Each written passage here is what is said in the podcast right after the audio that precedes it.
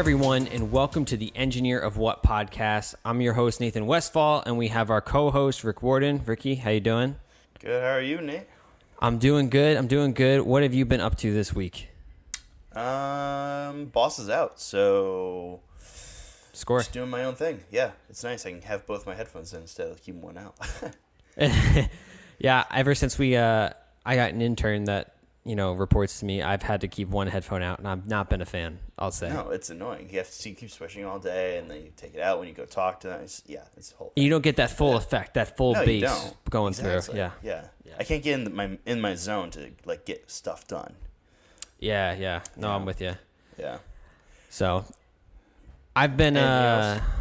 yeah, I'm trying to think. I uh, I went to the gym for the first time in two weeks. Getting back Oh. on that swing. I know it was one of those. Um, I found out I'm officially going to Indiana in September, uh, which I'm pretty pumped about for, For four what? days or so. Uh, internal, so no clients, no customers, just Tyler Tech as a whole, dev conference. Oh, cool. So it's pretty cool. Neat. Um, what else we got here? Uh, next week, um, at Soulfest, doing sound audio engineering for the whole week. So that's gonna be a bunch of fun. Get to hang out with a bunch of bands. Get to do mixed sound, do lighting, uh, and camp out in the woods for five days. So Yeah, and drink a lot of Red Bull, basically. One of the audio technicians, I kid you not, this was this is the conversation. I've I haven't met him. I know who he is, but I haven't met him. Uh, the guy I normally work with and him started a group chat, and he's like, "Hey guys, just so you guys have each other's numbers, here's what uh, here's the plan for next week, all the other stuff." I was like, "All right, cool, no big deal." And the guy's name is Derek. He just instant replies. He works at Starbucks. Sent us a picture of cold brew and was like, "Bring in this whole shelf of cold brew so that we can get through the week." And then text us another picture. He's like, "And of cooler of Four Lokos." Oh no. And my and my response was just the Shia LaBeouf clapping. Just thank you, Oh, right oh, there. Lord. Oh Lord. Yeah, yeah. So we're not recording next week. He would be drunk off his butt for next week. Yeah, so we're not doing that. Um, but anyway, other than that, and then I think we have one more episode before it happens, maybe. But you're getting married pretty soon. so. Well, we'll do Less a than a special episode when you're down here with me. So make sure to bring your uh, bring your mic. We can do a late Oh, night. I'm bringing I'm we bringing can my do stuff. a Yeah, engineer of what after dark. There we go. How about that? yeah, I like that. After dark in person. Yes. Boom. And who knows? Maybe there'll be someone else on the show because it is a bunch of guys getting ready for a wedding, so might happen. Yeah. Might have. Yeah. So. Might have. Uh, the, one of my other groomsmen, uh, who's a police officer, so he'll he'll have he'll have no idea what the heck we're talking about, but it's all right though. He'll He'll be on, though. Yeah. He'll Yeah. be fun. Yeah. Cool. Uh, oh, I'm going on a cruise for the honeymoon in September. So, found yeah, when in. September? Uh, mid September, like- late September? yeah, mid September on the 16th. I think I'm leaving, something like that. Oh, dude, that's when I'm leaving for Indiana. Travels Nice. Same day. Boom. Nice. Yep. I won't have So any have service because I found out I was looking at the internet packages for uh, Carnival. It's it's Carnival that we're using because they're the ones that go right out of Baltimore. The only ones that go. Out of Mm-hmm. Oh, Baltimore. sure. Yep. Um, Yep. And I think it was like forty dollars a day for internet. I'm like, um, Whoa. no. Thanks. I will gladly take a break from the world for a little while. I will gladly not have any texting or calling on the boat. I mean, I'll have texting and calling on um, when we get to the beaches because I have Google Fi, so they have Sure, when you're coverage there. docked. When you're docked, yeah, yeah, Yeah, yeah. it'll just switch over for me. And but Nice. past that though, I mean, like I don't need it anyway. I'm gonna be I don't know yeah. going around, walking around the boat, and Doing stuff. I don't know Boom. eating food at the midnight bar, midnight buffet. You know, it's like Oh, dude, win, oh yes, oh you dude, it. love it. Other thing I've been working on, actually, I totally forgot. I uh, started working on another app, of course, just for fun. So here's the thing: I'm uh, driving home with Marissa from church. She's in Yep. the she's in the seat next to me, and she's like, "Man, I really wish there was a, a better way to do um, pads." Which I mean, if you don't know what pads are, they're like synth, so it's just like a keyboard holding out one really like airy note. Um, Right. and uh, click track. So right now you can do it between two different apps, one app, uh, but it's overcomplicated and all the other stuff. Um, and the reason you want it the big thing about it is so that you can have it working in a sound system, you want it panned. So when I plug in the cord to the sound system, the right channel goes to the mains, Mm-hmm. and the left side just goes to in ear monitors, right? Because you don't want the Right. click coming through the sy- system. No, yeah. So I was like, ah, I bet you I could do this in a week. Ricky, today is Thursday, Yeah. and the app is 90% done. When was I, that? when did uh, you say that? Sunday. Sunday. Okay. All right. Yeah. So I have an app that will works on iPad only right now because I've never done. Here's the thing: I've never done an iOS only app. I've done iOS and Android through Xamarin Forms. I've done just Android, but I haven't done just iOS yet. So this was also a learning experience for me, figuring out how iOS does some pretty weird stuff. Um, I will say, bump to Android, iOS's designer experience is so much better. Their data binding is weird. Weird. That's all I got to say about that. um, but yeah, so the app's almost done, and we'll put a link in the show notes. Uh, it's open source, Of course it is. so you now, can you can track my progress. So what exactly does the app do? Just synths? So the so yeah, so here's so here's I try to paint this picture because it's supposed to be super simple. So if I can't paint a picture just talking to you, then it's I've seen, overcomplicated. um, I've seen pictures of it on our uh, engineer flow. Oh, that's right. You guys can check out our Instagram at Engineer of What and also track the progress of me programming at one in the morning. You can see us what Yeah. we do throughout the day, also, such as making uh, Yours was funny. plans on CAD. Yeah, Yeah, that was really just- good. I was just like, you know what? We need a Boss is out, CAD's I- open. We had, we need a scene plan for the wedding, right? So I was like, well, I have CAD. That if we just have a have a license here, why not? Instead of hand drawing it, let's just make it on CAD. I'm almost uh, I'm almost a little disappointed that right now your CAD drawing isn't inside like an Esri map that I can just go to, so I can open up a map, get directions to the venue, and also see where I'm sitting, getting walking directions. Just saying, a little disappointed, but or something like that. I don't know. Like Yeah. tell me that you're here. yeah, just a little disappointed that I can't No, just no, go no, to Esri and see where I sit. That'll be for the barbecue next summer when we have like you know 150 people or so like that. Nice. All right, good, good, good. um, So anyway, so let me yeah. pitch, let me paint you paint the picture of the app for you. So it's very simple. You open it up um, because this is done on a stage. Hopefully, uh, huge benefit. Dark mode. Give me some shout out for that. Right, oh, support you better, dark mode you only. You better put that dark mode on there. Oh my gosh. Yeah, I so hate, it's I all hate it this- when apps don't do dark mode anymore. Now it's just Ah, it it's just like a thing. Blinds need- me. Why doesn't Yeah. YouTube have dark mode? But anyway, anyway, Yeah. go on. Yep. So uh, it has a dark mode. It's kind of this dark blue, grayish type color. Look really, really clean looking. Um, on the left side of the screen, so I have a toolbar at the top, very thin. We'll get back to that in a second. The left hand side at the top shows beats per minute, so it would say like 135 BPM. Below that is just a plus and minus button, so you can turn it up, you can turn it down. And to the right of that's a little button that says tap me, so you can do like one of those tap counters, like you know, one of those, so you can just set the beat based off what you're doing. Yeah. Um, you can also tap beats per minute and manually type in. So, like, oh, I want to go to 206 beats per minute. You can just tap it and type in 206. Uh, below that is uh, a table view. So, like, just a list of data. Very simple. Imagine an iOS list, you know, swipe right to delete, hold to reorder, all that other stuff. Um, that contains what we're calling the set list. And the set list basically says, all right, I have four songs that I'm doing this Sunday or, you know, during this this set and um, it's going to be this key and this beats per minute. So when I'm on stage playing, I should just have to click the song I'm on, and it automatically starts the pad, changes the beats per minute, and gets the click going. And then if I do the other one, it automatically crossfades them, switches the beats per minute, and switches the pads. Huh. All right.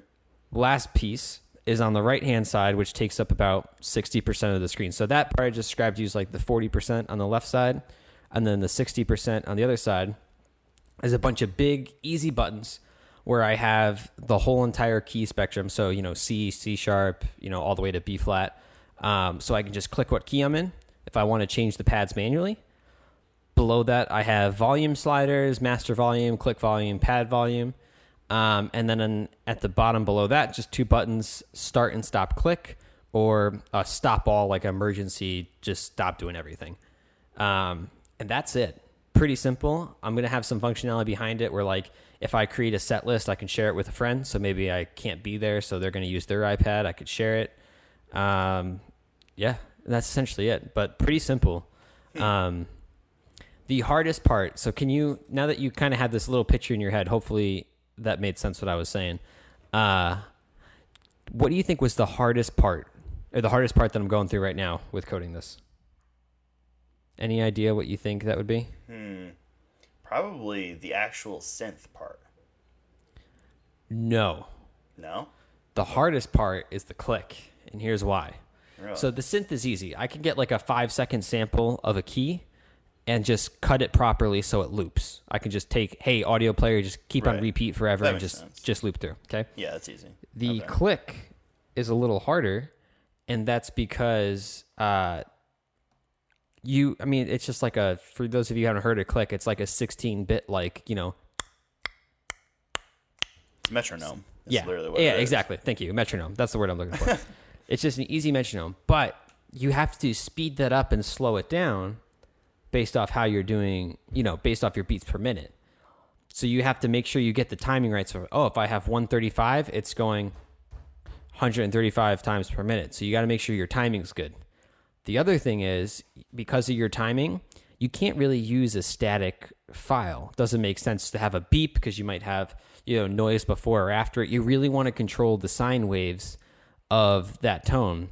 So, I built my own sine wave generator and I'm generating 16-bit audio sounds on the fly which is kind of cool. If you think about the if you think about it, right? So you can picture the spectrum and you can picture the sine waves and all the math that's behind it. Uh, it's not fully working yet, but I've been reading up on it, and the concept is super cool of how you can programmatically create 16-bit sine waves to produce this tone. Huh. Okay. So that's been the hardest part That's so far. interesting. Yeah. Because of all the math behind it and trying to get that into code. Yeah, getting the math of the sine waves and then the math to make sure that you're playing that many, you know, times per minute. Right. You're gonna have to change the well. Then you also have the amplitude, and then you have the frequency, Yep. and then uh, Four beats per minute. Am I making the fourth one louder? Am I making, you know, different? All that stuff. Yep. Oh yeah. Okay. So it's definitely gets- cool.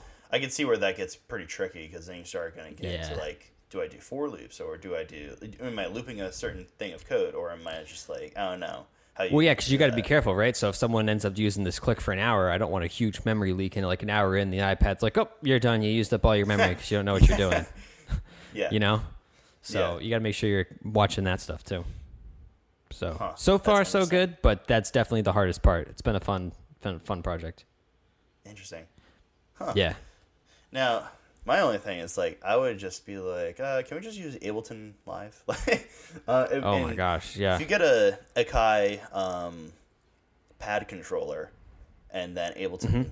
Live, you're set. I think I'm pretty sure that they have that stuff. Yeah, so- but but that's not free though. That's not open source and free. Right. Um, yeah. Yeah. that's I, you uh, know, for the for yeah. the for the light version. I think it's like two hundred bucks. So like, Yeah. This will be open source if you know what you're doing. If you don't know what mm-hmm. you're doing, I'm probably going to put it in the App Store for like two bucks there you go. because you know people in other churches are going to be using this because it's better than every alternative out there for $100. This does exactly what you want. Down the road, I'm going to support custom sounds. So if you want to play your own pad and put it in there, you can do that as well. Right. Yeah. Just make it super simple, super easy. I'm not looking for, you know, something as feature rich as Ableton. I'm looking to play a No. sound and a click and be done. Yeah, I wouldn't even put in a looper in there either because they already have looping apps too. That's so. I would just st- oh, stick Oh yeah, this would be like if yeah, that's what I mean. But you can like download custom synths. So like as I make more, you can just change oh, whichever Oh yeah, one you want. but just Yeah. I wouldn't go anything into looping or anything like that because then No. you start. Yeah, I don't want you to make already- like your own custom. Yeah, like there's- custom guitar chords stuff like that. I don't want that. No, yeah, that's that starts to get into like crazy territory, and they already have well GarageBand honestly for that. I think right. GarageBand. I'm going so. simple. My app boots Yeah. in under a second. Like performance wise, I'm hitting the nail on everything. So I'm really trying Yeah, to do because this you don't right. have you- you're not loading ads, you're not using the internet. That's Nope. I mean, Nope. You only use the internet when you want to share it, and I'm getting really creative with the sharing here. I haven't figured it out, but hopefully by our next episode, I'll have some really cool way that you can share data between iOS devices. Hopefully. Hmm. Hopefully. in a super small, compact performance thing. So, anyway, Huh. Interesting. that's that's been my fun project for the week. Nice. Yeah. Have to learn hear about that in a couple of weeks for sure. Yeah, yeah, yeah. All right. So, unless you got something, I have another problem, but this one I think you'll be able to help with. All right. I'm interested. So, this is a GIS related problem that I had to solve yesterday and today. Um, so I have it. I have it working. Um, it did take me a little while. I did have to consult someone who's good at GIS from that department to help me out a little bit. right. Um, but what my problem was, so we do routing, right? So when you route on Google Maps, uh, to know that you like arrive within a location, you have an address, right? That address has a lat long point of this is where you know my address is on the map. Most people, you're not no GPS or no roads going to be right next to that point, so you create a circle buffer around it. Okay, right? You know what I mean? Like 100 feet. I, if I'm within 100 Right. feet of this point, then I'm, I'm. We can say I've arrived. Can we all agree on that? That's right. Yeah. that's how it works. Okay. So the next part is um, this doesn't work well for when you're in rural areas and have driveways, right? So my actual address, if I'm doing, I think they're called street ranges, where like, okay, so here's, um, you know, we'll say Best Road, okay? And I don't really have time to number the entire street. So the beginning of the street is zero and the end of the street is 25. You can look at the parcels and kind of figure it out from there, right? Kind of an easy way to do house numbering. Right. Um, however, if it's a rural area and these parcels are big, that driveway could be anywhere in between a huge amount of land, right? Oh yeah. Yeah. So, what we wanted to do as a proposed solution was not just have a circle radius around a, a map point, but actually be able to look at the directions that the vehicle is supposed to travel and be like, okay, on the directions before and after the stop, if the street name is the same, within 300 meters, put like a 20 meter buffer around the road so I can stop 200 meters before and 200 meters after um, within some sort of like GPS drift acceptance. Um Because if I did a circle and just made the circle bigger, bigger, and bigger, you know, I'm going to probably start hitting other streets, all this other stuff that that could get congested, right? So I want to Right, yeah. follow the path of the road. Right. Okay. So here's how I solved it, and you let me know what you think, because uh, you know I think I did a good job with it, but we'll see. Okay, so the way the data is stored is I have directions leading up to a stop. Okay, Yeah. these directions include street name, the the polylines, all that stuff that's part of the direction. Okay. Um, as you know, in ArcGIS, sometimes you can have one polyline, sometimes you could have a bunch of different segments, like just cut randomly in the line for some reason. Um, you know, maybe the speed changed, maybe I don't know, something changed with the road, so you have to cut it and put attributes on a different polyline. yeah. Um, so I get all those before the stop, and I basically say, okay, so here's my direction, the one right before the stop. I'm gonna get that line, calculate the length of that line, and then do a check real quick. Hey, is the length of this line shorter than my buffer? If it is, cool, I'm done, and we'll worry about it later. Um, if it's not shorter than, or if it is shorter than my buffer, then I have to go to the next direction and check the street name. If the street name's the same, then I'm going to merge the two polylines together and then check my buffer again. If it's not the same, then I'm going to quit because it's, you know, close to an intersection or something like that where the street changes. Does that make sense so far? I think so. Okay. And then you do the same thing after the stop. You kind of try to follow the same road along like the you know, when you get Google Maps the blue direction, you try to follow Yeah. the direction path as long as you can along the same road until you have enough segments to cover your buffer. So that's okay. that's how we do that. Uh, I then merge all these polylines together if there's more than one, and then I learned something about densifying a line. Do you know this concept of densifying polylines? You probably do. Densifying. I can't. I haven't heard of that one before. Okay, so for all our listeners, can you do you know how polylines are are built in terms of like map points, like how points make up a polyline? Yeah, I mean, it just calculates uh, between each point. There's tons and tons of points, and then Yeah. So has a little segment between each point. Yeah, so those segments, that's the important part. So polylines and segments, you only have points where there's a turn, right? So if I have like a, a straight line for a while, I could only have two points that simplify like a couple hundred feet because the road's straight, right? And then I get another point and it changes the segment and the direction, all the other stuff. That might not work though, because if I have a really str- really long straight line and my buffer is 50 feet, okay, how do I cut a polyline that I only have two points for right down the thing? So what densifying does is it says, okay, here's the polyline. I want a map point on that line every 10 feet, every 20 feet. And basically, it generates uh, points along that line automatically so that you can kind of jump from point to point, even if it's in a straight line, so that you can cut it at one of those points. This is a new thing for me. I didn't know you could do this. Yeah. So basically, here's my example. So what I found out was I was like, all right, cool. I have this line. Let me look at all the points, and it's like a line that's 200 feet. I go into code. I look at the number of points. The line only has three points. I'm like, okay, so you're telling me I could cut it at 200 feet or 120, but I need to get it down to 100. So how how does that work where a line only has three points? And that's when it came in where oh, it only has a point if the angle changes. Um, so densifying, I can take that polyline and say, hey, here's these three points in the polyline. You're gonna basically there's some query we re- rewrote our own at some point, but I just used Esri's. Um, where every 10 feet along that line, you're just going to generate a point. So I can basically, what I did now is split it into smaller segments. So I can say, okay, distance between these points, these points, these points, these points. And then once I hit my buffer, stop right there and calculate a new polyline. Hmm. Okay. So, Does that Yeah, make sense? so when you're okay, so this is all to solve the fact that a circle because uh, in rural back roads, basically. Yeah. that- I want a buffer along the road. I don't just want to circle around a point. Oh, okay. I Yeah. what you're saying. Okay. Yeah. So I take the polyline, I cut it, and then once those polylines are done, I create a buffer around the point or around the line. And what this does is basically along a straight line, I want 20 meters on this side of the street, 20 meters on this side of the street, and that now is my acceptable buffer of where you can arrive, right? Oh, okay. All right. Yeah.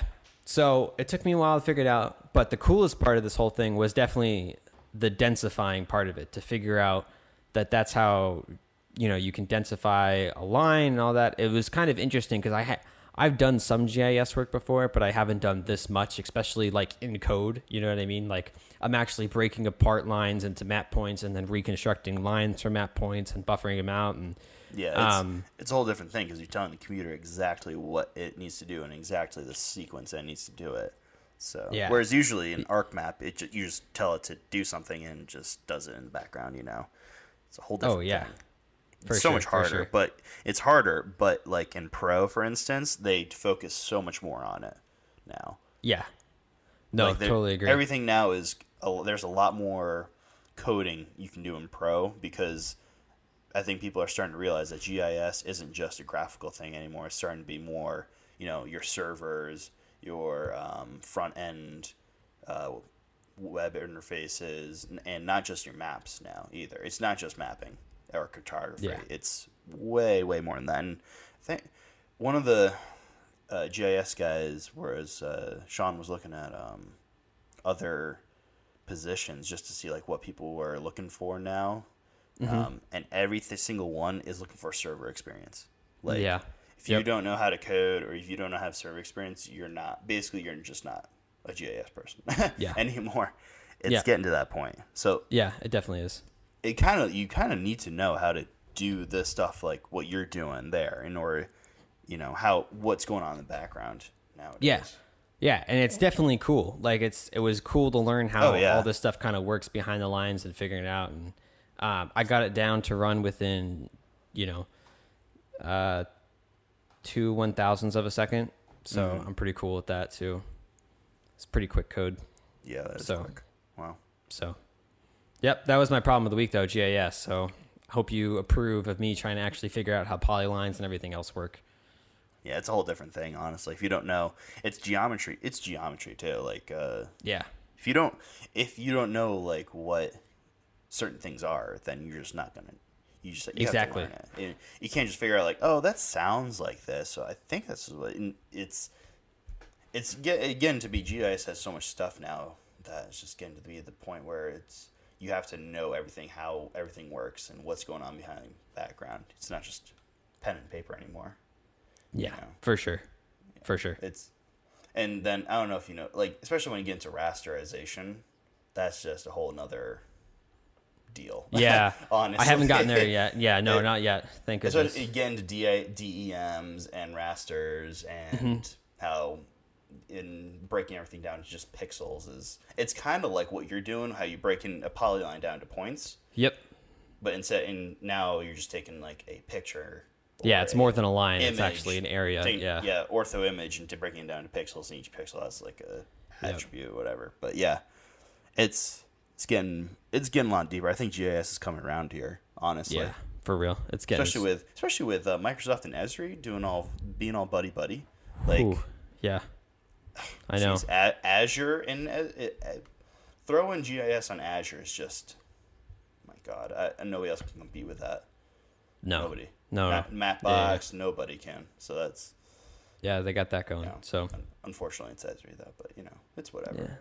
Yeah. Yep, and just so we know, uh, if you happen to make a mistake and only they have this func this class called the polyline builder, if you happen to only add one point to the polyline builder, build a polyline and then try to buffer it, Esri crashes with a fatal error. Just so you know, figured that out. so, found another bug. Literally All anything good. was Esri. Oh, oh, I can't run that fatal error. Like, Yeah, like I'm not lying. It sh- it should error. It was a mistake on my part. A polyline obviously needs at least two points for it to work, Right. but it shouldn't crash my entire application. It should bubble up an exception that says, "Hey, moron, you need more than one point." yeah, it shouldn't. just it shouldn't just like totally. yeah. That's Yeah, but you know, Yep. classic Esri yeah, classic Esri. So anyway, speaking yeah. speaking of bugs, you heard about the whole Mac issue, right, with their Intel processors that just came out. Well, we talked about that last uh, last episode actually.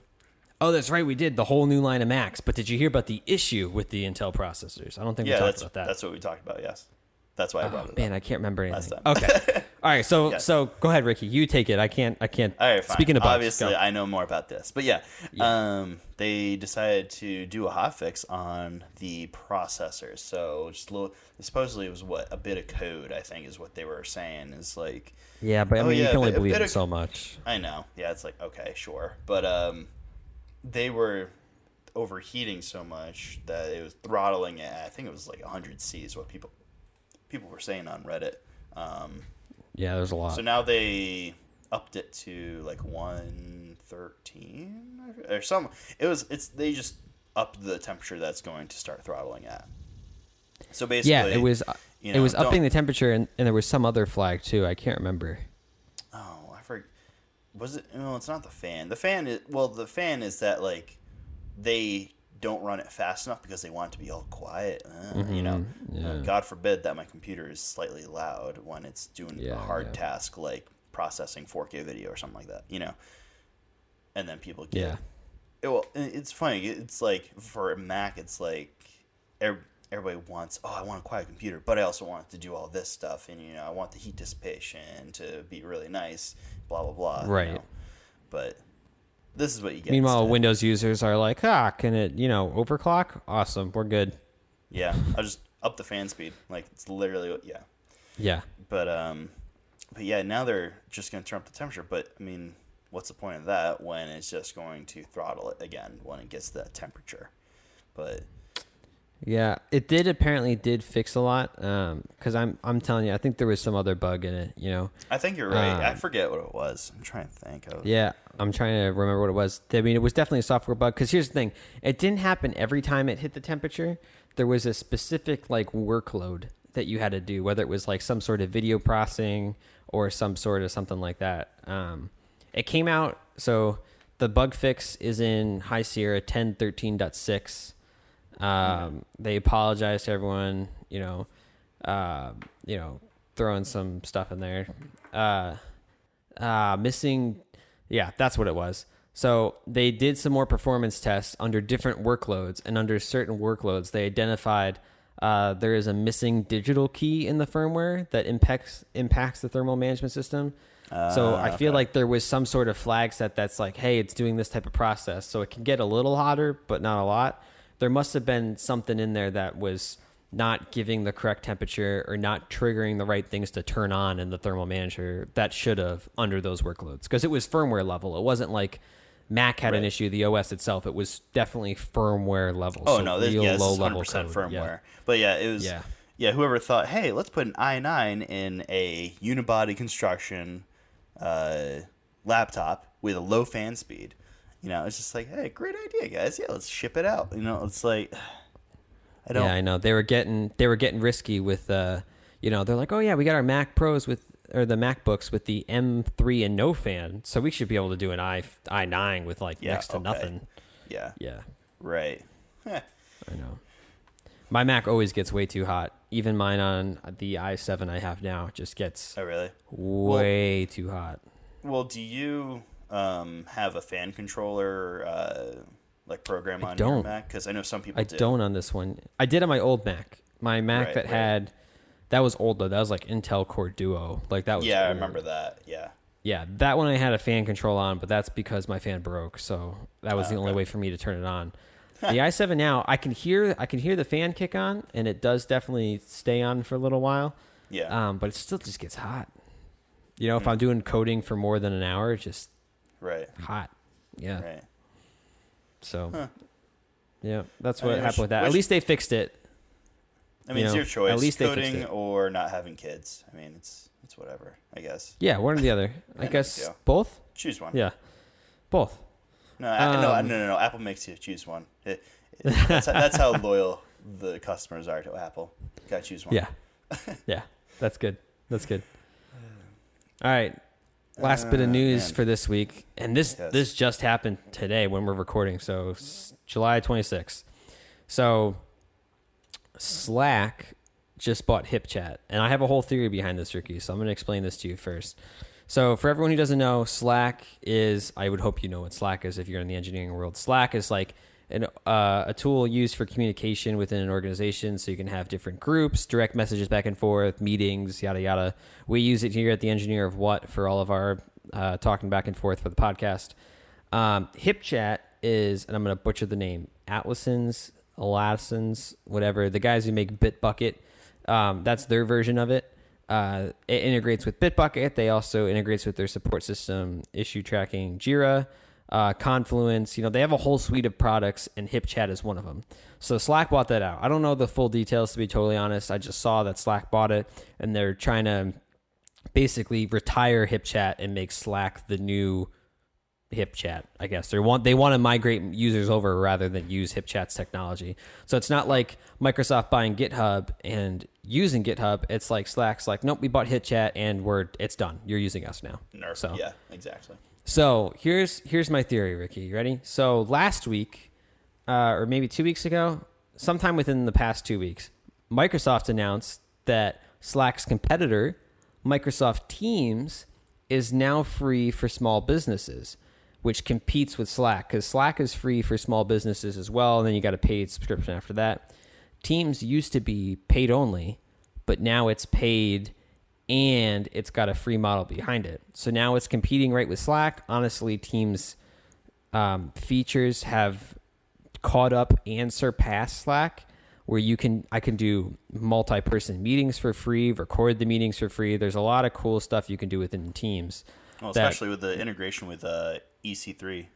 Yep. Or- yeah. If your it- company has Office yeah, 365 and you use Slack, you're just an idiot. Um, Teams is definitely the way to go. or anything other Yep. than one or Google Drive or literally anything other than Microsoft products. yeah. Yeah. Yeah. Yeah. yeah. Um, so there's that benefit, and here's here's where I'm getting. So Microsoft has Teams, which they've been ramping up. They now released it for free for small teams, so developers can jump right on there. Microsoft also bought GitHub in the past two months. So Microsoft has its coding language, it has its cloud service, it has a repository for all the code, and a way for developers to talk. Uh, Atlassian has Bitbucket, its own way to code.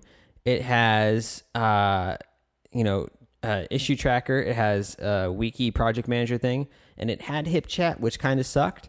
But now they have Slack. So they've openly said that Slack wants to have a partnership with Atlassian as a whole. So now they're kind of building up this other rival of like, hey, we have this really cool Microsoft Teams thing, and it's supported by Bitbucket. So you basically have an alternative if you're one of those nutcases who are like, "Oh my God, Microsoft owns everything."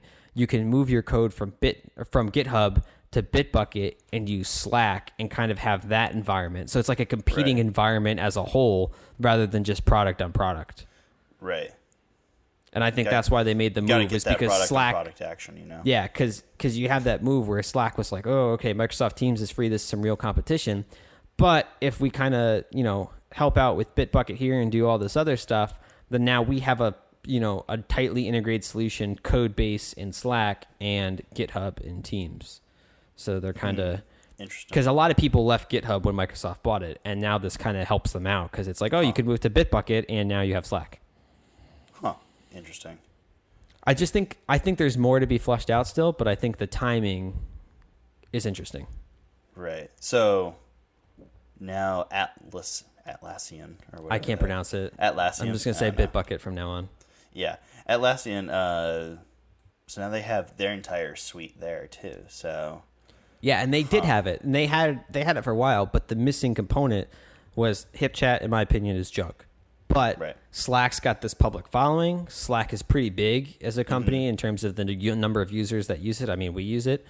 Right. So um, to combine Bitbucket with Slack like that, I think it's a good key move. Hmm. That'd be So interesting to see if the Slack moves out with any integrations soon. Yep, I would be very Into, probably uh, because if they're retiring HipChat, they got to Right. bring those features over. Yeah, you have to. That would be Yeah. suicide to do that and be like, oh, all right, see ya, we're going to Teams now. You know, Right, it just basically. ruins the whole merge for nothing. Yeah. Right. Yep. Hopefully they'll get they'll ride that wave of people who I'll show Microsoft. You know, like come on, Yeah. What are you? Microsoft's like, I don't, I Oh, don't yeah. care. Us Oh, buying bye. GitHub saved us money Oh, from the amount of open source code we have there. Yeah, I know, right? Microsoft's like, oh no, please don't leave. Yeah. Yeah. Uh, yeah. I whatever. mean, especially, well, I mean, I don't know. Could Bitbucket compete with Azure? I don't think so. But oh no, there's no. So here's the thing: there's still no cloud behind them. Bitbucket is not a Right. cloud server provider; it's just code. So there's still no cloud service there. Microsoft still has that upper hand. Hmm. So well, yeah, I guess you just go to Google Cloud at that point if you really don't want Microsoft for whatever Yeah. reason. If you're like a Linux person and you're just like, I hate everything Microsoft, you know, then hmm, I guess so. yeah, I see that. Yep. Um. Oh, that's right. Uh, Amazon Prime Day. oh yeah. Real quick, we'll cover this. Yeah, yeah. yeah. Yeah. So- I'm interested to know what, what you found out because I was. I Yeah, was I- I trying to, can't I was trying find to the look at article stuff, now. but I can't find the article now. It came up on my phone because I've been using Google News a lot, which is pretty cool app. right. I actually I Um, need to try Google Podcasts. Actually, I want to try out too. I haven't. It tried is that. now my main podcast app. I Really? switched. Is it? Is Yeah, it? it's does it have good. enough on there? Yeah, it's good. Okay. Well, no. So. Google Google Podcasts is backed by the Play Store podcasts, so it has everything there. It's just a different interface, so you don't have to use the music app to play podcasts. Uh. Okay. So everything that you can find in the Play Music app is in Google Podcasts. It's just a separate interface, separate app to manage your podcasts. It's good. I like it a lot. Now, could you add like a uh, feed from a podcast, such as uh, us, to the podcast app? I don't know. I haven't looked at it enough. Uh, it's a great question. I don't know if you can. However, if you want to switch to Google Podcasts, we are in it. Oh, So, we are sweet. Yep. We're on Spotify too, I believe. But We are And on yes. Spotify. yes. Yep. But anyway, Yeah. So here's what I read on Amazon real quick. For those of you who don't know, if you don't know, then I mean, sorry, but uh, Prime Day happened, started at three o'clock, and everything kind of went berserk. So some users said they worked. The majority of users said it didn't work. And you just started seeing really cute dogs all over the place, which is kind of like, I guess, their error message, right? A bunch of cute dogs that's their all over the 404. place. Yeah, and they just like a random dog. Yeah, here you go. Here's a Not cute puppy. 404. 500 to get technical with you. 500 internal Oh, server okay, as a puppy right. dog. Okay. Yeah. So anyway, I read later, and this was big too. It wasn't like, oh, I went down for a little while, haha. You know, you're back up a half hour later. It was like, you know, three, four hours before they finally figured out and got it working again. Like I didn't start, I wasn't able to start buying stuff until like 6 7 o'clock that night. I don't know how it I was, for having- you. Yeah, I think that was about that time too. And even then, it was spotty coverage. Like their search function was. not working at Yeah. all. So here's what happens. So everything nowadays runs in microservices, and I hope Amazon follows the same pattern where you kind of have a bunch of different little applications running a big application. So like if I'm doing a search, that's hitting one microservice versus me buying a product is another microservice. Um, what I think happened from what I read was, and this looks really bad for AWS. I mean, they still made a bunch of money. They're still kicking butt in the cloud service, so didn't hurt their you know name that bad. Uh, the amount of traffic that came across for Prime Day, they quote unquote didn't plan, and they literally ran out of server resources. They were they- running around their own data center trying to find resources to support Prime Day. See now, that doesn't make sense because aren't they like the biggest server? Uh, That's why they got so much lash of like, are you kidding me? Well, because here's the thing: I don't think they host their entire architecture in the public cloud. I think they have their own little private cloud that they use for stuff. But four hours to find more server resources, because that would explain why some people would be fine shopping and some people wouldn't. Because what I heard was when they flipped the switch and they s- started having this issue, they immediately turned off uh, Amazon for international customers. So it only worked even in the US and they still had problems. oh wow, okay. Yeah, that so Jeez. they basically had too much traffic and were not prepared and clearly had no backup plan of like, oh, where are we going to load balance more servers? Had none of that worked out and you can tell their dev team scrambled to just load balance crap. They did not plan that out Man, well. that is really bad. Honestly, that's a bad look. Yeah. Yeah, Like, it is. Why wouldn't you have like an idea of how much traffic? I mean, every year, understand. Let you know if you're increasing sales grow. every year. Yeah, it's Yeah. going to grow. So plan for that. You know, like I don't know if it was like, uh, you know, ten percent, fifteen percent increase in sales, or you know, something lower. But like wouldn't your um, unique clicks also increase too, so wouldn't you Yep. be able to plan for that? I mean, Yep. that's just I don't know. I don't know what they were thinking on that one. I really don't. Yep. Huh. So, anyway, that's what I heard. That's what happened, but who knows? I mean, you'd think that So- like even Jeff Bezos makes so much money a year. You'd think you just take it just a little smidge of that, invest it into like you know the thing that makes him all, all of his money. Like They still made know. more money than last year. So, yeah, I, I saw that too. I was like, Whatever. geez, unless they Whatever their works. profits, they must have Whatever. increased like the prices, but it worked. Can't did blame them. work. Yeah, I guess everybody was just waiting for them, and then even with the issues, they still just bought stuff. They're like, eh, Yeah. okay, fine, whatever. I'm still gonna re- refresh every ten minutes it Yeah. works. That was me. Yeah. So, all right. I think that's it we have for this week, right? Nothing else? Yeah, I think so. All right, cool. So if you're listening, subscribe, have your friends subscribe, tell someone about us. You can follow us at Engineer of What, Instagram, Twitter. Um, we've been doing pretty good on Instagram, posting fun stuff, what we do at work, problems that we've been solving. Uh, Ricky's using AutoCAD for wedding plans. It all it all works out. Uh, you can you can contact us through the website, theengineerofwhat.com. Uh, and for this week, this is Nate. This is Rick. Thanks for listening.